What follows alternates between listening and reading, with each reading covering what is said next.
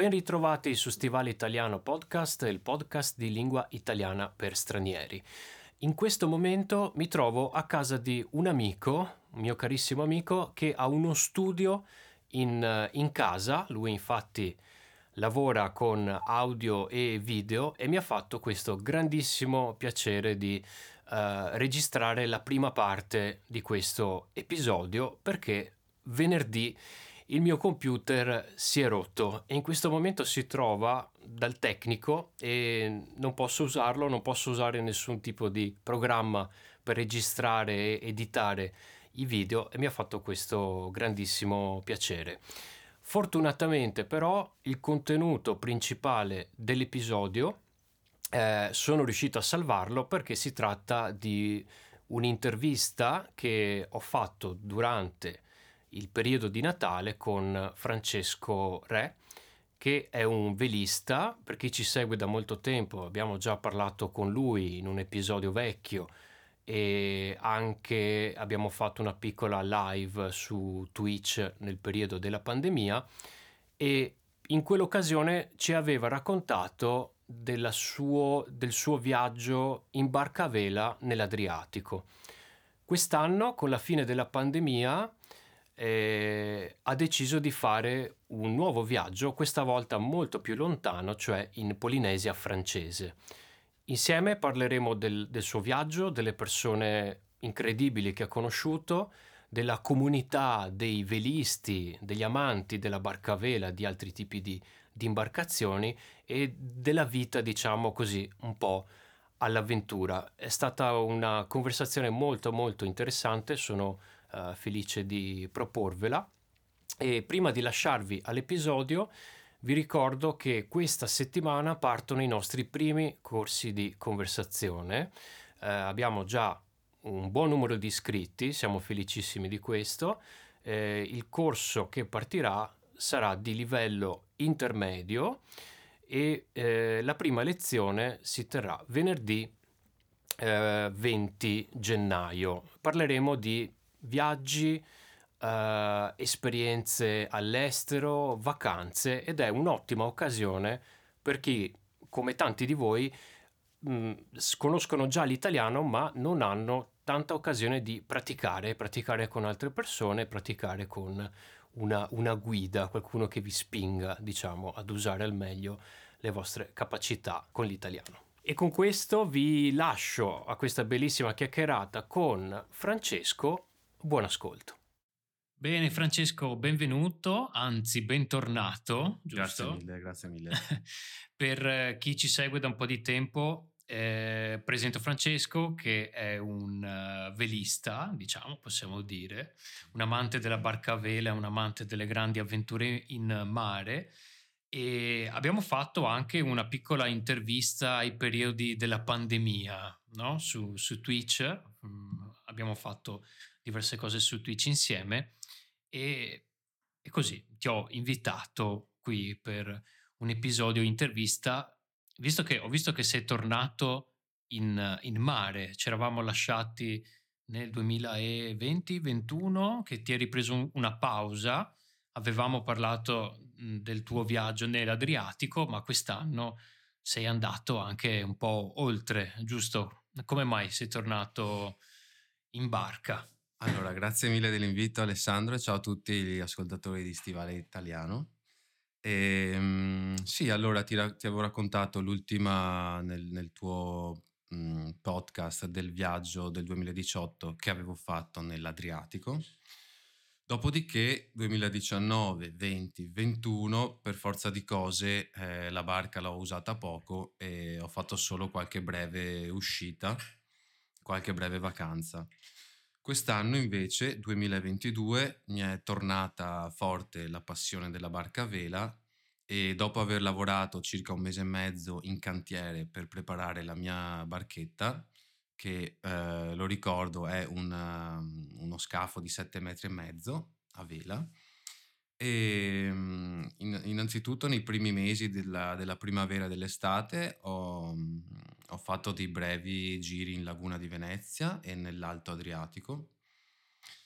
E poi in agosto, eh, con la barca sempre piccola di un amico, abbiamo fatto il giro della Sardegna per un mese, esperienza molto bella, per, primo perché la Sardegna è veramente stupenda e secondo perché ogni settimana mh, mm, avevamo a bordo del, degli amici, degli ospiti diversi, quindi ho potuto conoscere varie persone e appunto vivere una bella esperienza anche di, di condivisione insieme a loro.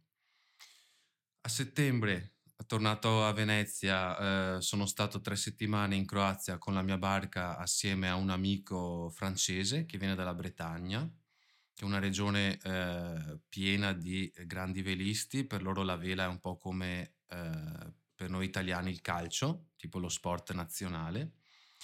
E dopodiché la grande, la grande novità di questi ultimi due mesi, ho trovato un imbarco eh, in una barca a vela di 15 metri che partiva da Tahiti. E, quindi ho, ho, preso al volo un biglietto aereo, mi sono ritrovato a Papete, che è la capitale della Polinesia francese, dove si trova l'isola di Tahiti, e sono salito a bordo di questo Jeannot 49 piedi, quindi una barca di 15 metri, eh, assieme al suo armatore proprietario, un uh, signore australiano di una cinquantina d'anni. Insieme abbiamo veleggiato visitando la Polinesia francese appunto nell'arco di eh, due mesi, quindi otto settimane circa. È stata un'esperienza importante eh, alti e bassi, ci sono stati dei, dei, bei momenti di scoperta della natura, mh, mm, mi è piaciuto molto l'oceano e scoprire la barriera corallina, poter uh, fare delle immersioni e quindi scoprire il mondo che c'è sott'acqua, un, uh, un mondo molto diverso da quello che abbiamo qui nel mare Adriatico eh, i colori dei coralli, i pesci, poter nuotare con gli squali, con le razze. Sono, Bello, sì. sono state delle esperienze incredibili. E, ma ci sono stati anche dei momenti difficili perché si parla di navigazioni più lunghe dove la meteorologia non sempre è dalla tua parte. È più difficile nell'oceano da questo punto di vista? Diciamo che allora, diciamo che è più difficile nel senso che sei proprio in mezzo al nulla oh. e sei molto lontano da, dalla terraferma. Quindi in certi punti non vedevi terra proprio. Eh sì. Eh, sopra, cioè, mhmm, per la maggior parte per del maggior... tempo. Mamma mia, no. Non, non, vedi la terra. Diciamo che è quando... pesante come sensazione. Eh, allora, è una sensazione che comunque eh, ricercavo. Ok. Per... Quindi ti, ti, senti pronto, cioè quando sì. non lo fai così allo sbaraglio. No, no, no. La prima volta che mi è capitato di eh, veleggiare senza vedere terra era stato qui nel Golfo di Trieste. E la giornata non era molto limpida, quindi non si vedeva a, a molte miglia di distanza e ad un certo punto non vedo più eh, la costa né italiana né croata, non vedo più le montagne e dico a me stesso, ok, questa è la prima volta che navigo senza vedere la costa ed, era, ed è stato un momento importante. Però passato quel primo episodio è una cosa a cui non faccio più caso, quindi mm-hmm. essere in oceano eh, e non vedere la costa non mi ha dato nessun problema. Era più eh, d'impatto il pensare di essere a eh, 20 ore di navigazione dal luogo in cui eravamo partiti e altre 20 ore di navigazione dal luogo, okay. Dalla destinazione. Quindi sai che se c'è un'emergenza, se vuoi scendere, se, se non ti trovi più bene lì in mezzo, non hai via d'uscita, devi mettertela via e avere pazienza e continuare a navigare finché non arrivi dove devi arrivare. Beh, mm, devi essere abbastanza autodisciplinato, no? A volte per tenere tutto, diciamo, anche se non vai d'accordo con chi, con chi sei, per esempio, cioè devi, eh, diciamo, tenerti eh, perché, sa- perché sai che non puoi scendere, quindi in un modo o nell'altro devi sopravvivere a questa situazione. Esatto. Infatti Infatti per me la vela è anche un'autodisciplina, um, cioè è uno sport che ti insegna a, a essere paziente e ti porta anche a, dei, a scoprire i, dei tuoi limiti, diciamo così. Non è, mm, non è uno sport dove eh, è sempre tutto facile e tutto divertente, eh, ma è, un'esperienza secondo me più completa di un semplice, tra virgolette, sport. Sì, questo è vero. E, secondo me bisogna un po' provare eh, queste esperienze per crescere, cioè a aspettare, portare pazienza prima di vedere un risultato, perché nella, nella vita di oggi siamo troppo abituati a voler tutto subito e con il minor sforzo possibile. Spesso non abbiamo tanto la cultura in Occidente, secondo me, del aspettare, portare pazienza, non so, analizzare tutto, pensare in maniera critica. E è bello questo, anche io non c'entra nulla con la vela, però gli scacchi mi portano anche a questo, no? Cioè che non è sempre bello e divertente, a volte bisogna saper affrontare dei momenti di frustrazione e spesso, cioè ogni volta che li superiamo in realtà cresciamo, quindi non bisogna evitare, secondo me, questo tipo di esperienze. Poi ovviamente a te piace la vela, sei una persona più sportiva, più avventurosa di me, io ho trovato, diciamo, quello che mi porta, diciamo, a questo tipo di pensiero, a questa autodisciplina in maniera diversa, però è vero, assolutamente. Guarda, il, hai fatto un bel, cioè si può fare anche un parallelismo, secondo me, tra vela e scacchi. E, um, la vela forse c'è meno mm, non competizione, ma tu eh, non hai un avversario da battere però quell'avversario può essere impersonificato eh, da tante cose, come ad esempio da eh, una meteo avversa, mm-hmm. quindi assenza di vento o troppo vento, come da una rottura eh, della barca, del mezzo su cui tu ti trovi.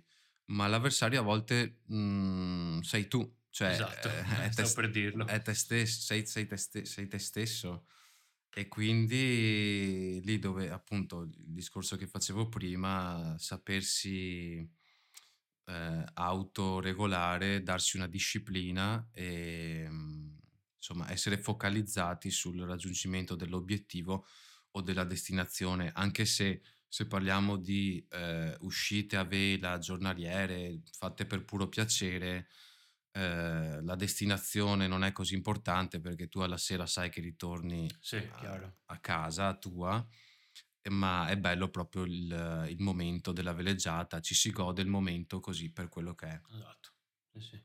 Sono due cose diverse, sì. ecco, uno è più, diciamo, una sfida e l'altro più un piacere, però esatto. si combinano spesso queste cose alla fine. Esatto.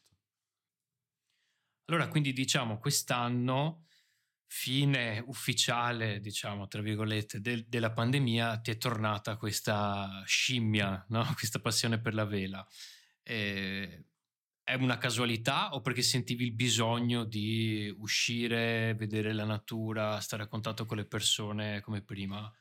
Allora, guarda, la vela per me è una scoperta relativamente recente perché io vado a vela penso da otto anni circa e durante la pandemia, il lockdown, eh, mi sono accorto di essermi impigrito e quindi di aver perso un po' quel, quel sacro fuoco che prima mi spingeva a, a, vivere delle avventure attraverso la barca vela.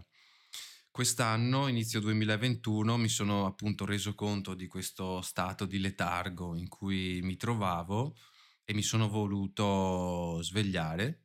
Allora mi sono dedicato un mese e mezzo a preparare la mia barca e l'ho rimessa in acqua eh, dopo i lavori in cantiere abbastanza presto all'inizio della stagione e ho iniziato a veleggiare il più possibile. E allo stesso modo mi, sono, mi si sono presentate davanti alcune opportunità, come ad esempio il, di fare il Giro della Sardegna, Oppure ho conosciuto delle persone, eh, appunto questo ragazzo francese con cui ci siamo organizzati per andare insieme in, in Croazia. E, e, poi sì, forse il fatto di essere stato obbligato più o meno due anni a, a stare in casa eh, mi ha dato poi, è come se avessi avuto una molla che mm. si è caricata e per esplodere appunto quest'anno e allora ho preso la destinazione più lontana che c'era dall'Italia e ho detto voglio andare lì wow. e voglio scoprire com'è l'Oceano Pacifico, co- cosa significa navigare in, queste, in questo mare che è il più grande che abbiamo e scoprire le isole che ci sono, la, la popolazione che c'è, quindi mi sono proprio eh, buttato, lanciato e ho, e ho cercato mh, mm, una modalità per poter andare appunto a visitare questi posti con una barca a vela senza eh, spendere una fortuna. Vabbè, questa è la forza d- della comunità, no? Alla fine c'è una comunità di velisti da tutto il mondo, giusto? Sì. Sì. E quindi tu hai conosciuto diversi italiani, anche diversi stranieri, da dove per esempio? Allora, è, è bello perché ehm, appunto come hai detto tu, i velisti sono una grande comunità e condividere una cosa così importante ti fa, ti fa unire e anche un po' una sorta di ehm, selezione naturale per cui sai che se c'è qualcuno che ama la vela come te, probabilmente è una persona a te affine.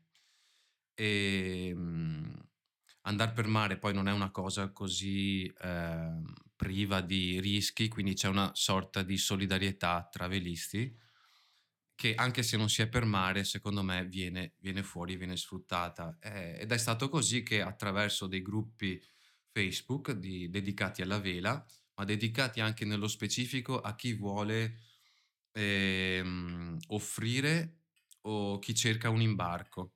Mm-hmm. È così che sono venuto in contatto con questo signore australiano che ha, ha da poco comprato una, una, barca a vela a Tahiti e lui, non, ha, non avendo esperienza di vela, voleva avere a bordo con sé qualcuno che ne capisse un po' di più per cominciare ad utilizzare questa barca, a veleggiare, a, a visitare la Polinesia francese. Ed è così che mi sono, che mi sono offerto e dopo aver parlato con lui, insomma una settimana, due dopo, ho, preso, ho trovato un biglietto aereo e sono, e sono rimasto a bordo con lui appunto per due mesi. Però, insomma, eh, hai conosciuto anche altre persone durante i tuoi viaggi? C'è questo amico francese. Da dove vengono i velisti che hai conosciuto? Allora, il, ti parlo di, questo, mm, di questa esperienza in Polinesia francese nel, nel, particolare perché è stata forse la prima volta che, in cui mi sono trovato in un luogo dove eh, il turismo a vela è, è molto forte, è molto evidente e, e dove per essere turisti in barca a vela eh, in quei luoghi così remoti bisogna fare delle scelte abbastanza radicali. Ti spiego, eh, se vuoi andare in Croazia mm, in, in dieci ore ci arrivi dall'Italia e ti fai la vacanza di tranquillo. tranquillo. Se invece vuoi andare in Polinesia francese in barca a vela, o la barca la compri lì oppure devi arrivarci veleggiando dall'America, per dire. Mm. E, e, comunque, insomma, nel, nei vari porti, nelle varie baie dove mh, mm, trascorrevamo le notti all'ancora, mi è capitato di eh, parlare con altri velisti che stavano facendo un viaggio come noi in quelle zone. Il più delle volte erano persone che vivevano in barca a vela, quindi che l- mm, avevano fatto delle scelte appunto radicali di mollare il lavoro, di lasciare la, la loro casa, la loro abitazione e dedicarsi per un anno, due, o c'era chi lo faceva già da dieci anni, e dedicarsi quindi alla, al viaggio attraverso la barca a vela, alla scoperta un po' del mondo. Allora ti potrei, cioè, ti cito così alcuni incontri che abbiamo fatto, una, una coppia di signori texani in pensione hanno venduto tutte le loro proprietà, hanno comprato un catamarano da qualche milione di euro e sono dieci anni che, che girano per l'Oceano Pacifico. Oppure due ragazzi, penso ancora ventenni, una coppia che ha comprato una barca a vela ai Caraibi e l'ha portata veleggiando fino alla Polinesia francese. Il loro obiettivo è quello di arrivare in Australia.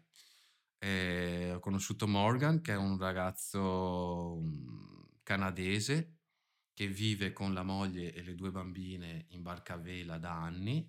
Lui figlio di inglesi che, che lo hanno cresciuto a bordo di una barca e, e, sta praticamente in età adulta ripercorrendo, cioè sta facendo rivivere alla sua famiglia quello che i suoi genitori gli hanno fatto provare quando lui era piccolo.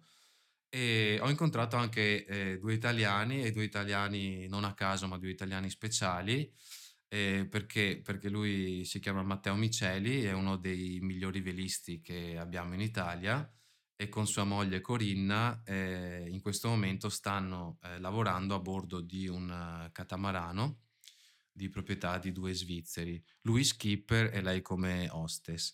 Io Matteo l'avevo conosciuto prima di fama, perché appunto in Italia è molto famoso, poi l'avevo intervistato nelle mie trasmissioni dedicate alla vela e per caso ci siamo, ci siamo incontrati lì a, a Tahiti e per la prima volta e Matteo è stato gentilissimo che mi ha, mi ha invitato una settimana a bordo con loro. È stata una bellissima esperienza, intanto perché mh, trovarsi su una barca, in questo caso un catamarano, con uno dei, dei migliori velisti che io conosca è un'esperienza che, che consiglio a tutti. Eh, c'è un sacco da imparare, cioè vedi, eh, vedi, cosa fanno i migliori a bordo di una, di una barca. In più mi sono anche trovato strabene perché sia Corinna che Matteo sono, sono simpaticissimi e ehm, tra l'altro ho mangiato anche da Dio. Eh, grazie Corinna dei, dei, tuoi piatti, soprattutto piatti tipo di tradizione italiana. vi ricordo che io ero a bordo del, di una barca con una, un australiano e non dico che si mangiava male, però si mangiava australiano, insomma, capitemi. ok, ok, quindi ti ha, ti ha, tenuto un po', ti ha preso per la gola, potremmo esatto, dire, esatto, un esatto. pochino con i suoi piatti italiani. Invece hai mangiato qualche piatto polinesiano? Allora, la cucina polinesiana è molto semplice, ma dei gusti che, che mi sono piaciuti. Il mio piatto preferito si chiama poisson cru e, ed è del tonno, tonno crudo che viene messo assieme a dei cetrioli, pomodori, cipolla e innaffiato con del latte di cocco. Oh, ok. Consigliatissimo, buonissimo, fresco. Fresco, sembra proprio una cosa estiva, esatto. esotica da morire. Poi loro appunto eh, come pesce troviamo appunto tantissimo tonno, i mahi mahi, i marlin e, e in più la, il clima tropicale gli permette di avere tutta quella frutta come gli ananas, l'avocado. Quindi c'è anche, usano la frutta nei piatti principali, diciamo. Esatto, la frutta c'è un po' dappertutto e altrimenti tutto il resto viene importato prevalentemente dalla Nuova Zelanda, quindi carne e altri prodotti sono di importazione. Una cosa mh, che non mi aspettavo era di trovare marchi italiani negli scaffali di qualsiasi supermercato, anche nell'atollo, nella isola più remota. L'alimentari, che era un negozietto di 50 metri quadri, con gli scaffali mezzi vuoti, aveva i baiocchi del mulino bianco Oddio, la, e la pasta barilla e i sughi pronti barilla. Tra l'altro a, a, dei prezzi che si avvicinavano a quelli che avevamo noi, che abbiamo noi in Italia, o, oppure più alti, appunto, penso a causa dei costi di, di trasporto. Eh beh, sì, sì, sì, sì, certo. Hai letto, so che sei un grande lettore, ecco, anche nelle tue trasmissioni su Twitch e su YouTube, hai parlato spesso di libri. Cosa hai, cosa hai letto in questi viaggi? Allora, devo ammettere che ehm, mentre facevo, eh, nel periodo in cui facevo le live su Twitch dedicate ai libri, leggevo anche di più del mio solito. Però mi ero portato da leggere in Polinesia um, un libro di William Finnegan che si intitola Giorni selvaggi che è un'autobiografia di questo signore americano che ha dedicato la sua vita al surf e quindi ha viaggiato in tutto il mondo alla ricerca delle onde perfette e la cosa bella è che eh, ha viaggiato anche in Polinesia francese nei posti che io stavo visitando. Ah, perfetto, è fantastico quando leggi un, un libro ambientato nei posti che conosci, secondo me è il top. Esatto. Quindi io potevo vedere con mano i posti di cui avevo appena letto nel, nel libro. E tra l'altro in Polinesia ci sono appunto due o tre spot da surf dove ci sono alcune delle onde più famose del mondo. E, e, poi ho letto altri due libri sempre in navigazione che mi sono stati appunto regalati da Matteo Miceli e sono due libri che ha scritto lui sulle sue imprese, una dedicata alle traversate atlantiche con un catamarano da spiaggia e, ehm, e, un altro invece che racconta del suo giro attorno al mondo in uh, Class 40, che è una barca di 40 piedi è particolare perché mhmm, ha svolto questo giro del mondo in completa autosufficienza energetica e alimentare, tanto che aveva due galline con lui a bordo e addirittura un orto. Sì, è un orto che era stato studiato da una università, adesso non ricordo dove, ma insomma un orto che gli permetteva di coltivare delle, dei vegetali, delle verdure a bordo di questa barca. Incredibile, wow, pazzesco. E poi, tra l'altro, eh, ho visto prima che sul tuo canale YouTube, perché comunque ci sono dei, dei video, ho visto che ci sono diversi video sui tuoi viaggi, dopo lasciamo il link in descrizione. Eh, ci sono ancora le eh, vecchie puntate di storie di mare dove appunto parli di, di questi tipi di storie no? che ti appassionano particolarmente, di viaggi attraversate. Sì, infa- infatti Matteo che ho appena citato era stato ospite in due, addirittura in due delle, delle mie puntate, una dedicata a lui, alla sua storia di, di velista e una eh, era stata un, una breve ospitata dopo che aveva portato a casa un altro record dall'isola di Ventotene o Ventotene, non ricordo come si dice, fino in, eh, oddio non mi ricordo più, fino in Nord Africa sempre a bordo di questo famoso Class 40 del Giro del Mondo in compagnia di, di Mario Girelli. Quindi se volete andarvele a vedere mh, mm, mi trovate sotto nome Francesco Re. Sì, dopo lascio il link comunque eh, andare a cercarti. Se, se, appunto perché c'erano comunque persone che quando facevamo eh, le live su Twitch dopo ti venivano cioè eh, studenti di italiano venivano a guardare anche le, tu, le tue trasmissioni su, su certo, Twitch. Una su tutti, la Francine Mangia, che tra l'altro dovrebbe essere, si dovrebbe essere trasferita in Italia, adesso in caso la saluto se ti sta ascoltando, se ci sei. Eh, in teoria sì, l'aveva detto, eh, ci siamo un po' persi, persi di vista. Ok, va bene, va bene, ottimo. E continuerai a fare qualche contenuto su YouTube riguardo ai tuoi viaggi, YouTube, Twitch, eh, in mente qualcosa? Sì, allora eh, ho un ho un po' abbandonato i miei canali social mh, mm, perché appunto finita la pandemia e dopo essere stato tante tante ore davanti al computer ho avuto un po' il, il rifiuto, il rigetto. Però adesso eh, ho una bella opportunità nel prossimo mese perché sarò ad abitare a Venezia, centro storico, quindi nell'isola di Venezia, e vorrei girare un documentario che sarà un, un, un po' un documentario e un po' un reality che mi vedrà in giro per le calli veneziane con una telecamera eh, in cerca di eh, interagire con le persone che troverò durante queste mie passeggiate e, e cercherò con, um, con, loro di capire, eh, di capire alcuni aspetti riguardo la città veneziana, ma non voglio rivelarvi altro e vi do l'appuntamento appunto sul mio canale YouTube a breve. Benissimo, poi ne parleremo sicuramente in un altro episodio, tu sai che ormai la collaborazione c'è quando vuoi venire Grazie. a parlare delle, dei viaggi, delle cose che fai, sei sempre il benvenuto. Ultima domanda così che mi è venuta in, me, in mente in questo momento, che c'è sempre questo grande dibattito, vai ad abitare per un periodo a, a Venezia, ma ci abiteresti per sempre? Allora, uno dei miei obiettivi per il 2023 è intanto di ricominciare a lavorare con un, uh, trovandomi un lavoro, uh, come si può dire, più normale di quelli che ho svolto. Stabile. Stabile rispetto a questi ultimi due anni. E, e poi sì, mi piacerebbe trasferirmi a Venezia Secondo me non è una città per tutti, ma, ma potrebbe essere la città per me. Sono d'accordo e beh, io ti vedo come un tipo da Venezia, sinceramente. Ti speriamo, vedo, dai, speriamo. Ti ci vedo.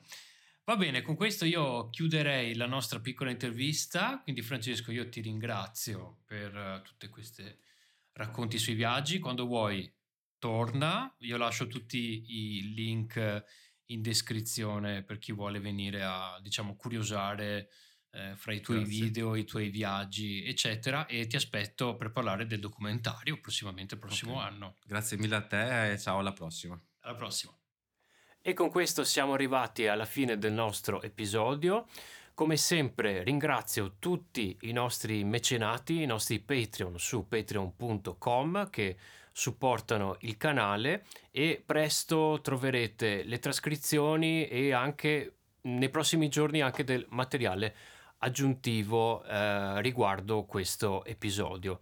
Vi ricordo anche il nostro sito che abbiamo aggiornato con tutte le informazioni sui, sui corsi che è stivaleitaliano.com andate sulla sezione corsi per ricevere tutte, informaz- tutte le informazioni oppure potete anche scriverci un'email a info stivaleitaliano.com continuate a seguirci anche su Instagram e TikTok per altri contenuti e con questo vi do appuntamento alla prossima settimana per un nuovo episodio. A presto!